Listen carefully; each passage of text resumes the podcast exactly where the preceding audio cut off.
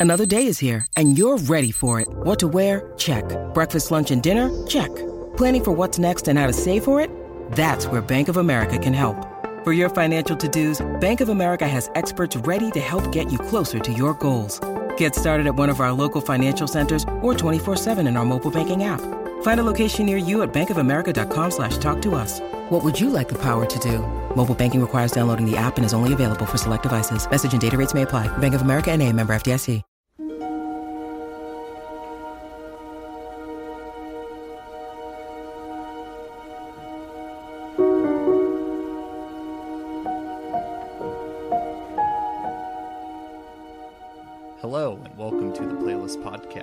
Discussion about film news, television, and other pertinent pop culture related items.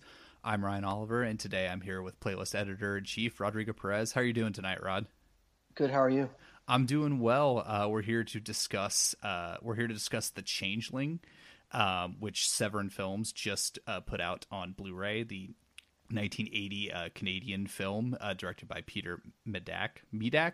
Medak. I don't. How do you Uh, I think it's Medak. Medak. Awesome. And Uh, and little interesting uh, note: he's Hungarian, and his name was actually Medak Peter, but he changed it um, when he came to Hollywood. I did not Or know When, that. when he started, uh, I, I wouldn't know if Hollywood is the right way to say it. I would actually say the UK. Mhm. So that's where he uh, his parents went to. Interesting. I did not know that. But yes, directed by Peter Medak, starring George C. Scott. Um, so we're going to dive in. Severin just put out a, a brand new uh, restoration of the film. Uh, but before we get into it proper, I just want to to give a shout out if this is your first time listening to this podcast that you can uh, subscribe to us over uh, at the playlist podcast feed. You can subscribe to us on iTunes, Stitcher, SoundCloud, or however you listen to podcasts. And um, if you enjoy our show or if you don't enjoy our show if you just hate listening for some reason uh, drop us a line send us an email or a comment just uh, you know say hi and um, let us know. And um, you know we'd love to hear from you and, and we might even read some of them on the show at, at some point if we if we get some. So uh, so keep it um, so yeah i was gonna say keep it coming but we haven't really got any. So if you have some uh, just send it our way. Um, so let's I, I guess let's dive in. Um, this is a film that I guess had been on my radar for a long time to see, and um, Mhm. I had never really gotten around to it. It, it felt like it was, um, you know, I'd heard good things about it. It's a it's a Canadian horror movie, as I mentioned, and it's uh, largely it's set in Seattle, where I live, and it's uh, Yeah. filmed here as well as uh, Vancouver, BC. And uh, it's it's one of those horror movies that seem to um, come off the uh, success of The Exorcist. Like there were movies like this and The Sentinel. These, were like, uh, I guess, like classier horror movies, or were seen as classier horror movies. And like, like you know, George C. Scott is the star of this, so they would uh, cast someone with a little bit more prestige to them instead of like your typical like genre fare. But this is the first time that uh, I had seen this movie, and I was going to ask you. Um, had you seen this movie before? Um, if you have, what did you feel about it then, and uh, what what were your thoughts upon uh, revisiting this this new uh, transfer of the film? I'd actually never seen it before, um, which is a little bit of a, a big blind spot. Um, but it also, it's one of those things that, like, um, it's one of those films that doesn't really have the reputation that it should. Yes, Um, it it's phenomenal, and when I finished watching it, I was like, this reminds me of like, you know, and it's a Canadian production and stuff, and uh, it's almost like this is Canada's uh, The Shining. You know, it's like so good. it's very good. Um, it's incredible, and um, you know, it does have some of its boosters. Like, I think uh, it's one of the things it's kind of known for, in, in more ways than the movie itself, is the fact that a few years ago, maybe several years ago now, um, yeah, like almost maybe t- like almost closing in on ten, is that Martin Scorsese did a list of the eleven most scariest films of all time for his list, and The Changeling was on it. yes, uh, that's um, how I and- first heard about it. Yeah. It's funny. I've had a, uh, maybe since that time, I've had it on VHS. Oh, really? Um, yeah. So I've had a copy of it on VHS for probably a good 10 years. Um, and I never got around to it. And then probably for the last five years, I haven't had a working VHS player. fair enough. So Um, just been sitting there collecting dust along with the rest of the VHS tapes. yes, yes. I don't really have much of a VHS collection anymore. Um, but yeah, it's uh, it's you know a real uh, seminal horror horror film, and uh, you know for obviously for like it won um, uh, the it won like a, the best picture for um, uh, with Canadian equivalent of the Oscars, the Genies, and it won like like best picture and probably was nominated or received like eight awards or something. It was really really a big deal. Um, and and it just doesn't seem to have you know quite gotten its due. I mean, you know, it's not you know it's not coming out. Uh, you know, God bless uh, Severin, um, but you know it's not coming out on you know I don't know Criterion or or uh, or, or, some you know big Warner thing. You know, it's mm-hmm. a, it's still kind of a cult classic thing.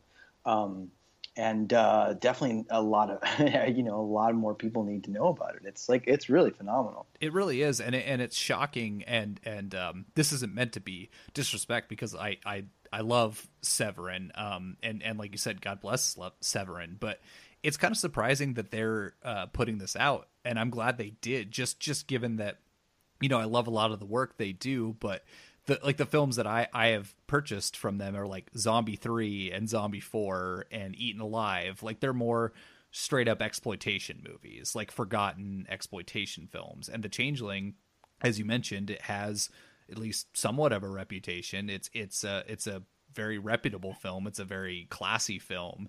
And it's it's shocking that it hadn't gotten a release up until this point, but again, I'm glad that it did. Um, I also thought uh, Canadian Shining is a good uh, way of looking at it. I also thought it, yeah. uh, as a, a, Canadian Don't Look Now a little bit as well. Yes, I thought yes. a lot about Thank that movie. You. Thank you, because I actually had thought about when I was watching, and I thought, wow, this really reminds me of uh, Don't Look Now, and I and that just totally escaped me. But thank you because it, there's a a similar uh, look, tone, and feel for sure, for yes, sure, absolutely, much much similar. Like I mean, not one to one, but like especially George C. C. Scott's character um, having to, you know, not only you know he has to continue to live his life, like he's just experienced yeah. this horrible event that's happened to it's him tragedy, and his family. Yeah. yeah, but he's uh, and and just yeah, it reminded me a lot of Donald Sutherland in that movie, where it's like you know you have to carry on, but like it, at what point, you know, but you're still harboring that grief uh, beneath you. Uh, so I thought of that movie a lot. I also yeah. thought of a lot. Um, it's not a horror movie, but I thought a lot about Blowout a little bit, the De Palma movie, just just in the sense of like this series of events unveiled this sort of like uh, uh, like when the the sort of politics get involved. Like it's not one to one, like it's more political corruption oh, in yeah, yeah. in Blowout, like but this yeah, yeah, but this is more like a sort of like moral corruption uh, more than yes. anything, I think. But um, but like there there's certain elements of that movie that kind of reminded me of it too. And and to the point where i'm like there was like a moment where i'm like what movie am i in? But then realized like as it all came together went oh this is this is actually like pretty pretty gut punching um and, and yeah i'm i'm i'm right there uh, with you. I really i i love yeah. this movie. And and you know what? Like for you know we should pause for a second and and for context, why don't you explain what this movie is about and, and what it is really? Because some people are gonna, you know what I mean? Like, let's oh break sure it down a little bit, yeah, nuts and bolts. Because I bet you a lot of people don't know this film. Absolutely, I should. Uh, I you know I know we're we're both really excited to talk about it. We're just like yes, this thing about it. yeah, people yeah. listening are like, what the hell is this movie about? Um, so George C. Scott plays a uh, he's a composer and uh, at the very beginning of the movie, um, he's driving back with his wife and his child. Um, they're they're in the snow. I don't know if they're getting a Christmas tree or they're they're doing, but they're doing something. It doesn't matter. But he, they they have a they have a problem with the car. He stops alongside the road um, to use the payphone, and um, there's a, a car coming one direction, swerving out of control, who's threatening to go into a truck coming the other direction. Uh, the truck swarms and, out. Of well, the... keep it short. It's like a tragedy, right? Like you know what's happening. You know what's happening. I guess like yeah. like we all like that setup. You know exactly what happens. Um, so he's he's living in New York. He cannot live in the same place anymore after that. So he takes a job at Seattle, the University of Washington, um, and he flies over there and he rents a house from the Historical Building Society and when he moves in this house, he sees, you know, there there's a there's a presence. There's there's a poltergeist of some sort in his house, and um, it, it's not just like, and it isn't through a lot of it. You think that, um, or at least I thought. I don't want to speak for anybody else. I thought it would be. It was simply a manifestation of his own grief, or um, the the sort of uh, spirit speaking to him would be um, his his family, uh, their unfinished business.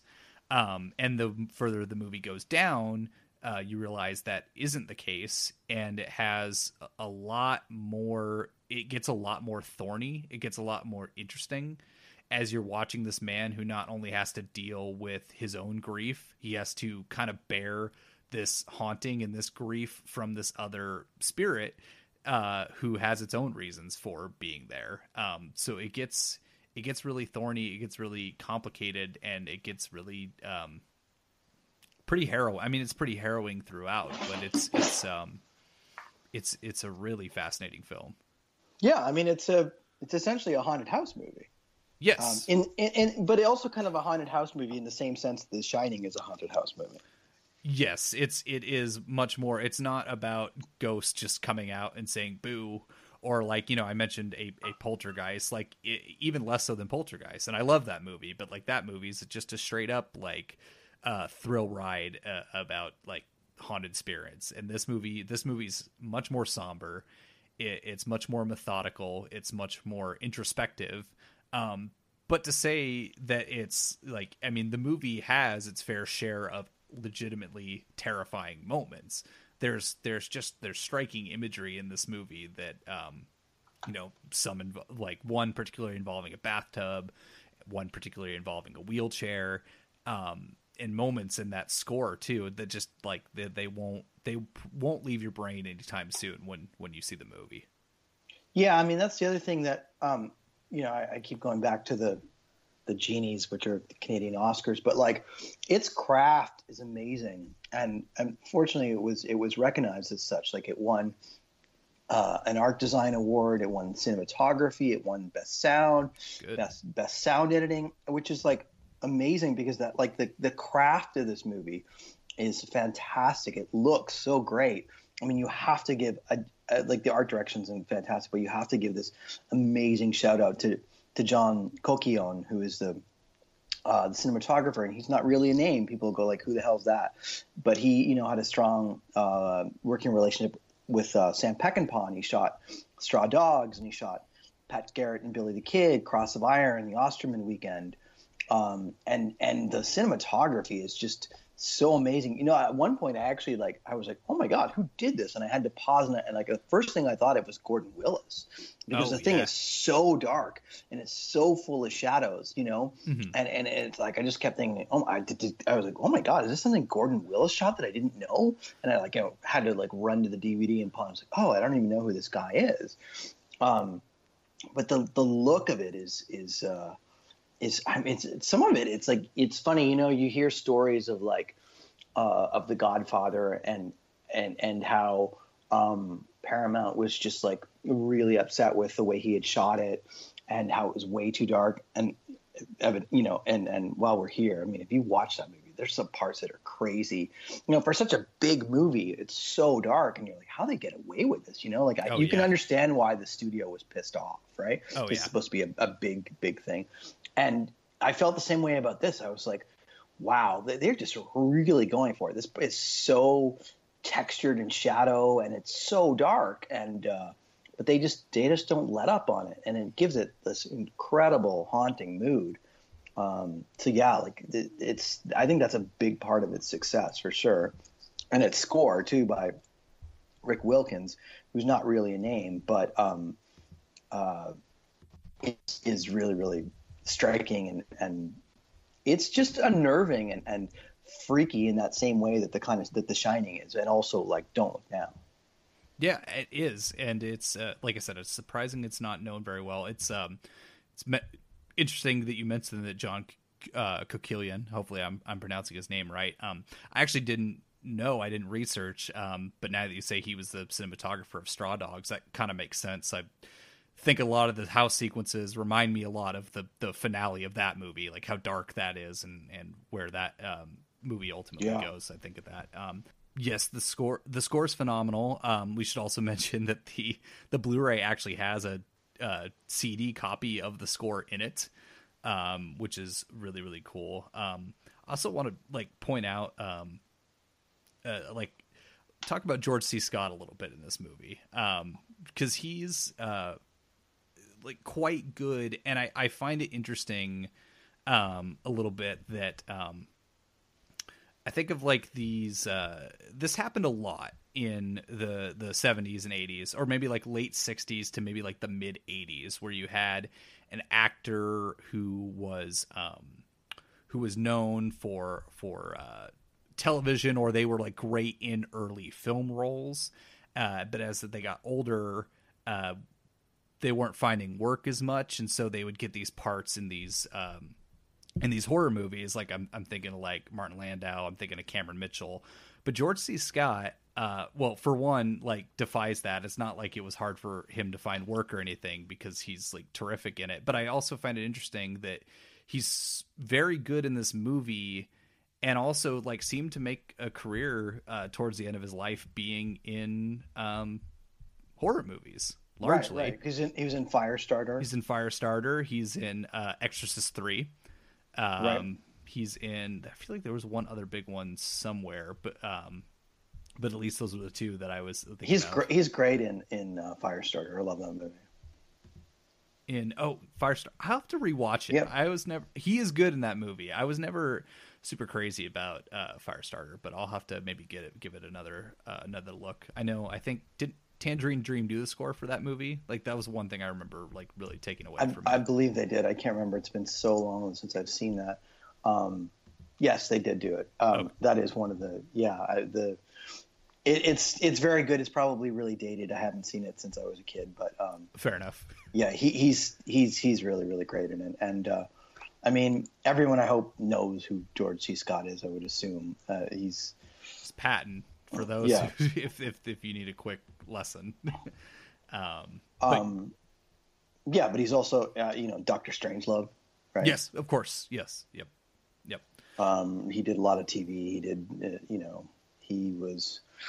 Oh, he's in the hospital too. Have you ever seen the hospital? I haven't. No, that's been, oh my god, my the hospital, so good. Um, Arthur Hiller, uh, written by Paddy Chayefsky.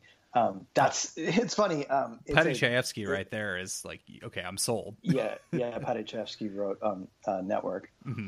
um, and uh, that's a. I mean, just to go on a bit of a tangent, that's like sort of a uh, uh, almost analogous for drama. It's this amazing uh, uh, drama that a lot of people don't know and it's like it was nominated for best original screenplay. That's all it got, but uh, man, the hospital is fantastic. Nice. Okay, it's, it's, really good. I'll have to go back and, and seek that out. But um, but yeah, I think like back to George C. Scott just a little bit. Like he he sure. impresses me greatly in this movie. I mean, just and similarly, like I mentioned, the same way that that Donald Sutherland does in in Don't Look Now, in that he just kind of has to be.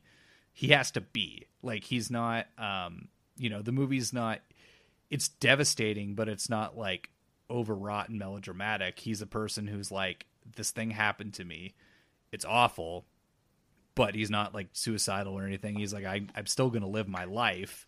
And so he has to like continuously deal with that. And, um, although at the same time, I feel like it's funny, like, you know, it's a 1980s movie and it sort of gets away with this kind of thing, like that you know his his his you know I mean there's no spoiler here. It's it's I'm sure it's in the synopsis. Like you know his family dies in this tragedy that changes his life. And the timeline in the movie is like four months later he's teaching again and he's moved to Seattle and his he's like kind of like fine. Yes. it's like kind of one of those constructs of like 80s movies and stuff like that that you just kind of like let go. Like a movie that would if that if they redid that movie now he would be, you know, they would have at least one scene of him being like, you know, just really, really tortured and can't get out of bed or something, you know, like, it, or it mm-hmm. would cut to, you know, it would make more sense that that movie would be like cut to like a year later, a year and a half later, you know, like Right. four months later, and he's just like kind of normal. Like it's, he's lost his whole family. I had to chuckle at that, but it's sort of a, a very uh, 80s kind of thing. I, I agree, and yes, if it was done today, it would be like like you said, either the, like tough to get out of bed, or it'd be drinking. Like you know, there'd be like a fifth fifth of whiskey like scattered around the bed somewhere. Sure, Um, it'd be you know. something, something to signify that he's going through something. But there's almost like nothing in this movie. right, right, right. No, it's true. Um, a- and and like you know, even like privately, but you but like that happens with people. Like people do grieve in their own way, and it does take this like a different amount of time. And uh, you know, again, if something happens to you, you know, a, a family member, but you're the the the breadwinner, or you're the you know you have to continue working. But I, I do agree there are moments that, that are like, oh, like it doesn't seem like anything happened. He just seems very stoic. But then as things start to kind of spiral in the house, a lot of that comes out um, to a degree. And then there's the obsession of like kind of figuring out this this central mystery as to why there's this uh, entity um, in his in this house and, and the history and, and why why it happened. Yeah, totally. It, it, uh, it's totally forgivable because it's just something that you kind of, you know, movies back then are a little bit different, but it, it is kind of amusing. Um, I want to talk a little bit about uh, Peter Medak- Maddox's career because it's, if you look at it, it's like, my God, it's so, it's all over the place. It is, I mean, he's really only known for, you know, the ruling class, which he did in the 70s. Mm-hmm. Um, this, um, the Krays in 1990 I haven't Um, seen that, but I I mean I know um, of it. yeah it's it's a it's a it's a it's a 90s uh i guess cult classic as it would be considered these days um it also i probably nobody knows it but i just remember him for romeo is bleeding in in 1993 because i believe um oh gary oldman was in it. And um uh he was on that hot streak. It was right around that time when gary oldman was in um uh uh, uh true romance. Right, right. and, and and Gary Oldman was in this this uh, it's like a neo neo noir crime thriller, um, and maybe, uh, you know Juliette Lewis is in it, Roy Scheider, uh, Lena Olin, Annabella Sciorra, and anyhow I don't know if people remember that one, but it, it was kind of big at the time, but. And, and then you know he's got like Species Two, um, Right. he- his career is just like he, he it's just really all over the place. A lot of television. Uh, yeah, and then and then he and then he he uh, uh, sort of segued into te- television for the rest of his life, you know, or the sorry the late period of his life from like 2000, you know, even earlier he did that, but he did like a bunch of episodes of The Wire, hmm um, Breaking Carnival, yeah, Breaking Bad. He did an episode, uh, Hannibal. Hannibal, like. yeah, And, and his and his Hannibal episodes I remember specifically being really. I mean, I don't know if you ever watched Hannibal, but it I was have. so good. Yeah, and his episodes were great. Um, but yeah, so it's a it's a, a very uh, weird career. Uh, he did 1981 Zorro the Gay Blade. um, it's a it's a pretty interesting one. uh, yeah, it's really you. You would think that. Um, I mean, you would think after making a movie like this, that's so, um, like carefully constructed and and very like masterful. Like, I mean, I don't want to be like too hyperbolic, but like it's a supremely well made film. oh, for and sure. for and sure. so it's it's shocking to me that there wasn't like a, a like abundance of work uh coming his way uh after making this movie. But then again i don't um i don't know. That seemed to happen a lot in this era. Like and i wish i could think of a specific, example but there'd be this one great film where you're like this like why didn't this filmmaker go on to do other things? Like they'd have this one great movie and then it would like have just a weird weird uh, career path after that. Yeah, yeah, it's like, um, but then again, maybe maybe the the fact that it was like you know, um, you know, this more of this Canadian production, more. I mean, it's got all these names in it. There's barely any Canadian actors to really that you would think of, but it uh, was you know Canadian production and it was smaller. Um, it, I, I guess it made actually quite a bit of money for the time, 5.3 million.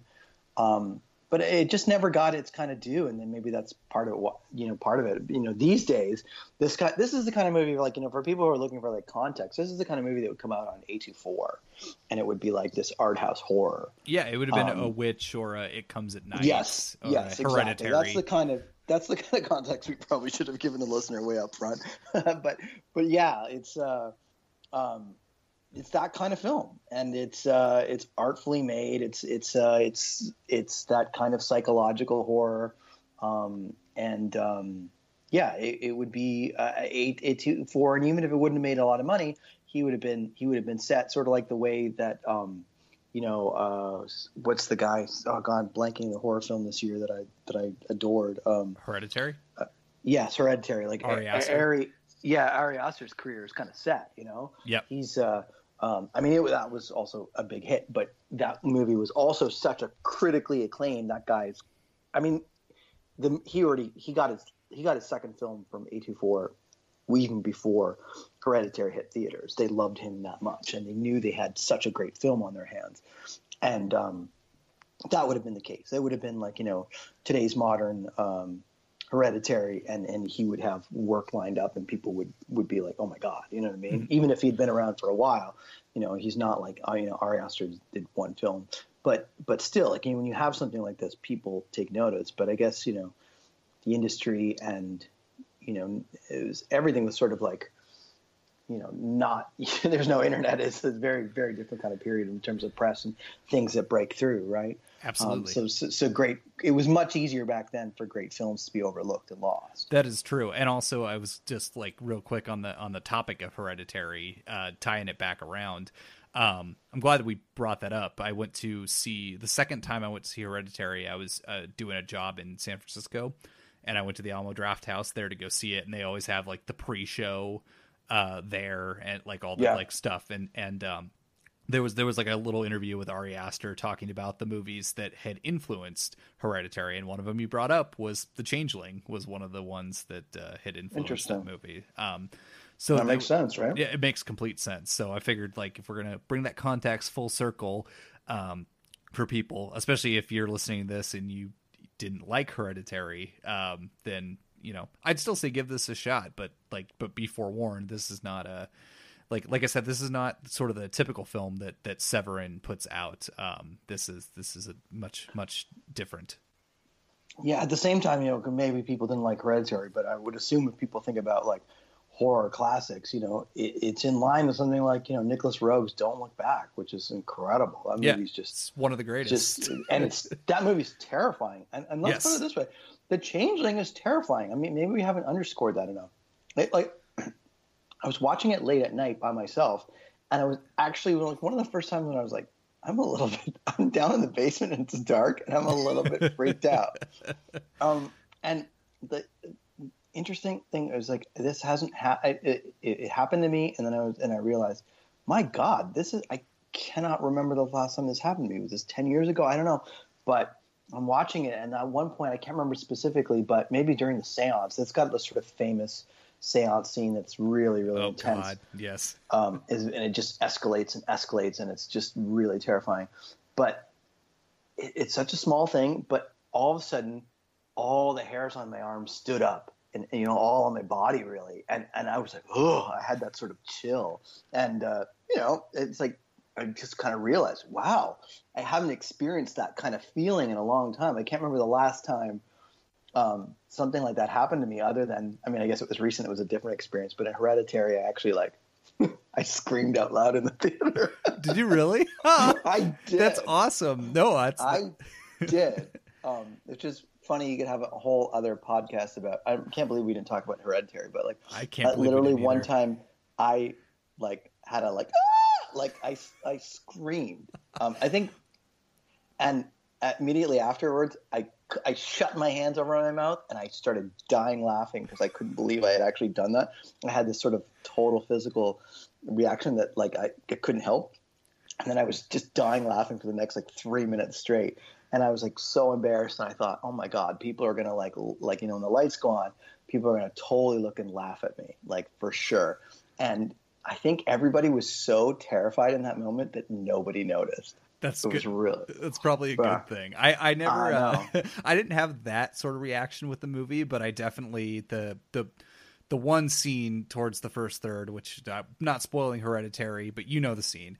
uh, my jaw actually literally dropped. Like you know how people say like, "Oh, my jaw dropped." Mine actually Yeah. dropped for a good three minutes and did not like I like my mouth just set sat there agape like I can't believe what I just witnessed happened. Holy sh- Jesus Christ! But uh, um, but anyway, But yeah, back the to thing is is is. I mean, I didn't have the, the same screaming reaction, but I was un. You know, I I I love those horror movies that can just kind of like unsettle you. I feel like that's such a sometimes much more powerful kind of fear than than the whole like, oh my god, this is scary. I mean, I don't know. You're more much more of a horror film than I am, horror fan than I am, and and I know when people go to horror films, sometimes they have a very um, very kind of. I think that's maybe why Hereditary isn't necessarily liked. Is that um, people have a very specific kind of uh, reaction or, or expectation what they when they think of a horror film. But to me, this is kind of like a real, real kind of classy and classic horror that's very, very unsettling, very unnerving in that same kind of way that The Shining is. And that's kind of, for me personally, that's kind of my favorite horror. So this to me is like this sort of, um, this total gem that's like, I, it, you never hear it. You know, if you talk about the greatest haunted house films of all time, it doesn't really come up when you talk about the greatest horror films of all time. It doesn't really come up. Uh, it is just so um, it's so underrated and, and so uh, overlooked. Um, it's uh, yeah, it's just something really.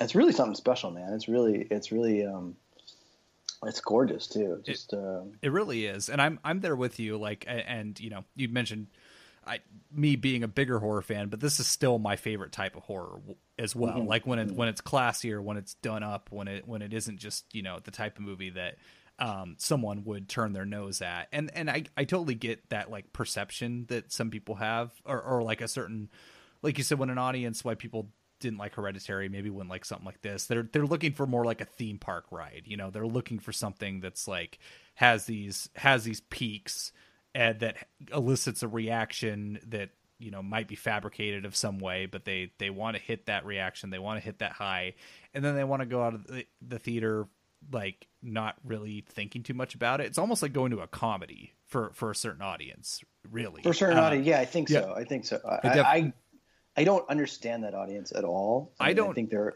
uh, well i i do and i don't. I i don't from the standpoint of like wouldn't you rather just watch like something good? I i do enjoy a good like i mean i enjoy like a good true b movie like something that was made on a low budget and maybe has some like crazy ass like gore effects or something like that. But but i think of like a like i think of like a movie like truth or dare that came out earlier this year where it's just like but like which i went to see and it was stupid. And but like that type of audience where i'm like i just like i just want to go see this and experience this and then go home uh, you know feeling whatever. And i'm like but don't you want to have something that actually like lingers with you that you want to sit with a little bit and and actually like you know feel something? Um and Yeah. so i don't know. That's that's a whole nother conversation i guess but that's um yeah i'm i'm with you in the sense that i qu- don't quite understand that experience um but th- i agree that this is such a it's it's a gem really this movie and Yeah, I um, mean, I, I hope I hope that we fact that we bring in The Shining is is is at least some sort of touchstone. If you're looking for something, yes.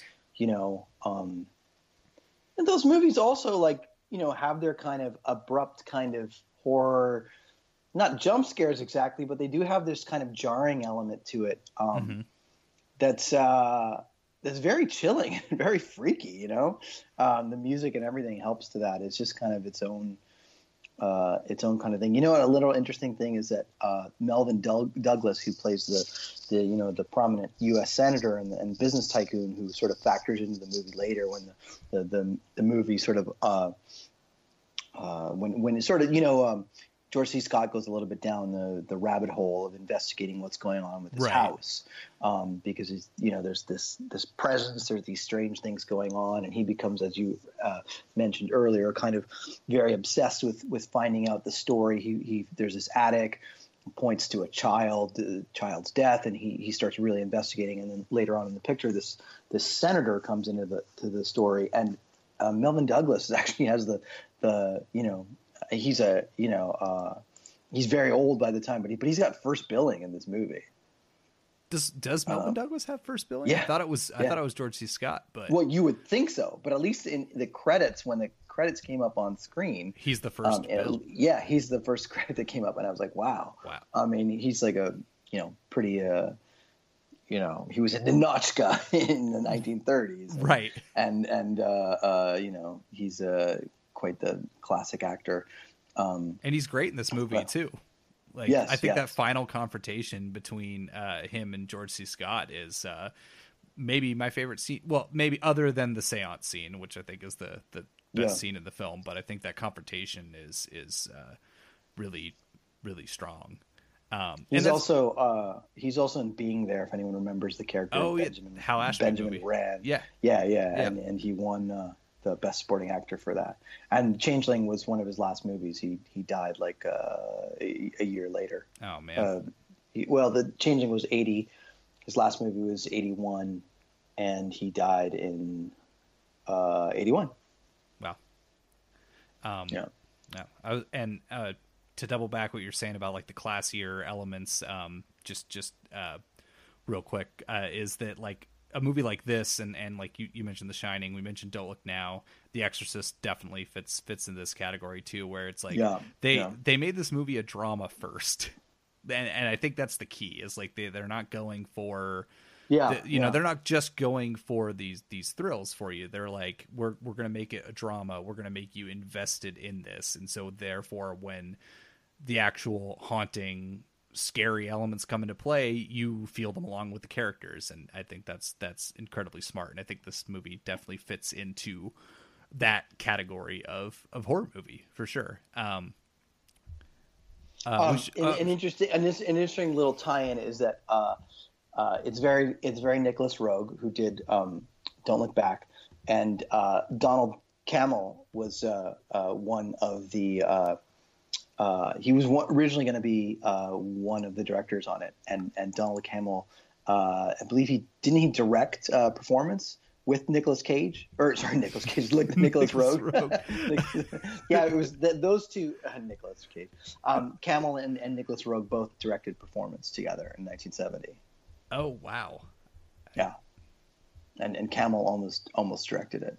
Um, performance is really awesome if you haven't seen it. And- i haven't you- actually that's a Roeg movie and- i've been meaning to go back and check out Yeah, and, and while you're at it, man, like just try and watch everything Nicolas Roeg did because he's amazing. Oh yeah, Walkabout and Man Who Fell to Earth. Like yeah, yes, yeah. yeah. I guess the last thing I would say is just like the transfer and everything is really, really amazing. Oh, And it's this, so it looks, It looks so good. And the other thing is, it's like, it looks really amazing, but it also made me want to see it in theaters because, and it also just made me realize that like, like, you know, we don't really have this anymore. You see the look, and you really, really, it's like you know when you see a movie and it's like, oh god, this is like shot on film. Like you, you know, it's really like there's grain, there's texture, it feels so lived in it feels so real um the the just the you know just the look of it is uh i just i was like man i, I really want to see this on 35 millimeter blown up you know like uh it, it's just um you really really get that sort of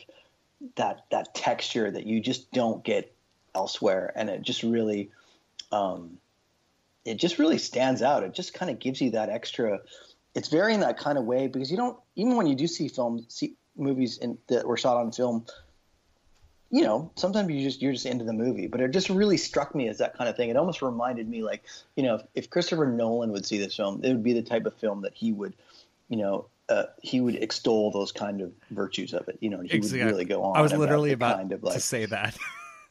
yeah, and it's like you know I've seen plenty of you know we've all seen thousands of movies shot on DVD or you know shot on film that we've seen on DVD, but this one is just like really really striking to me that just that that kind of yeah it really made me think of Nolan and think of like him being like just you know going on at length like he does about oh yeah, I would love The- it if the- he the- like did uh was able to do like an unrestored print or something. Yeah, you know, like thing. yeah, like use his sort yeah. of clout to to to put those movies out uh, there to to do something like that or get repertory screenings of it. Um, that would be. It would be phenomenal. I would, I would kill, I would kill to see this in a theater. Period. Um, Yes. even if it was a DCP. Um, but to see this on film, like I would, I would love to. Um, and and yeah, I'm right there. Like I think lastly for me is like I'm right there with you. I I was kind of I was blown away by this movie. Uh, I did not, um, you know, I'd heard it was good, and I was I was strapped in for it, but I was I was not uh, anticipated being, uh, you know, unsettled and, and kind of having to wrestle with it. And and like you, I watched it watched it late at night Saturday, and um, and was just yeah, I was like really hooked hooked in it, and um, I I highly recommend people seek this out. Um, it is available on Severin's website. It's available on Amazon, or if you live near somewhere that has that sells boutique Blu-rays, like I think Barnes Noble does as well. Um, this is you know seek this out. It's it's well worth your time. Yeah, and it's out. It's out now, right? Is yes, it, is it is out now. Yep, you can yeah. you can get it. You can get it now. It's not. Uh, this isn't uh, pre-released at the moment. You can you can buy it buy it right now. Yeah, very good.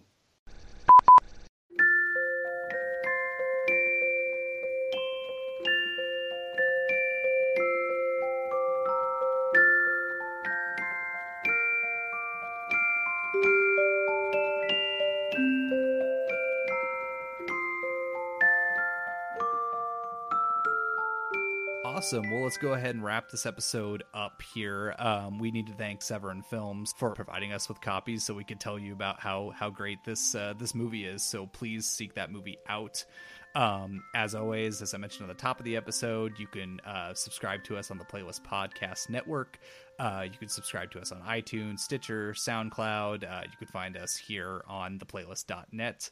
Um, if you like the show, leave us a comment, leave us a rating, let us know what we're doing right what we can improve on. Um, we, we'd love to hear from you.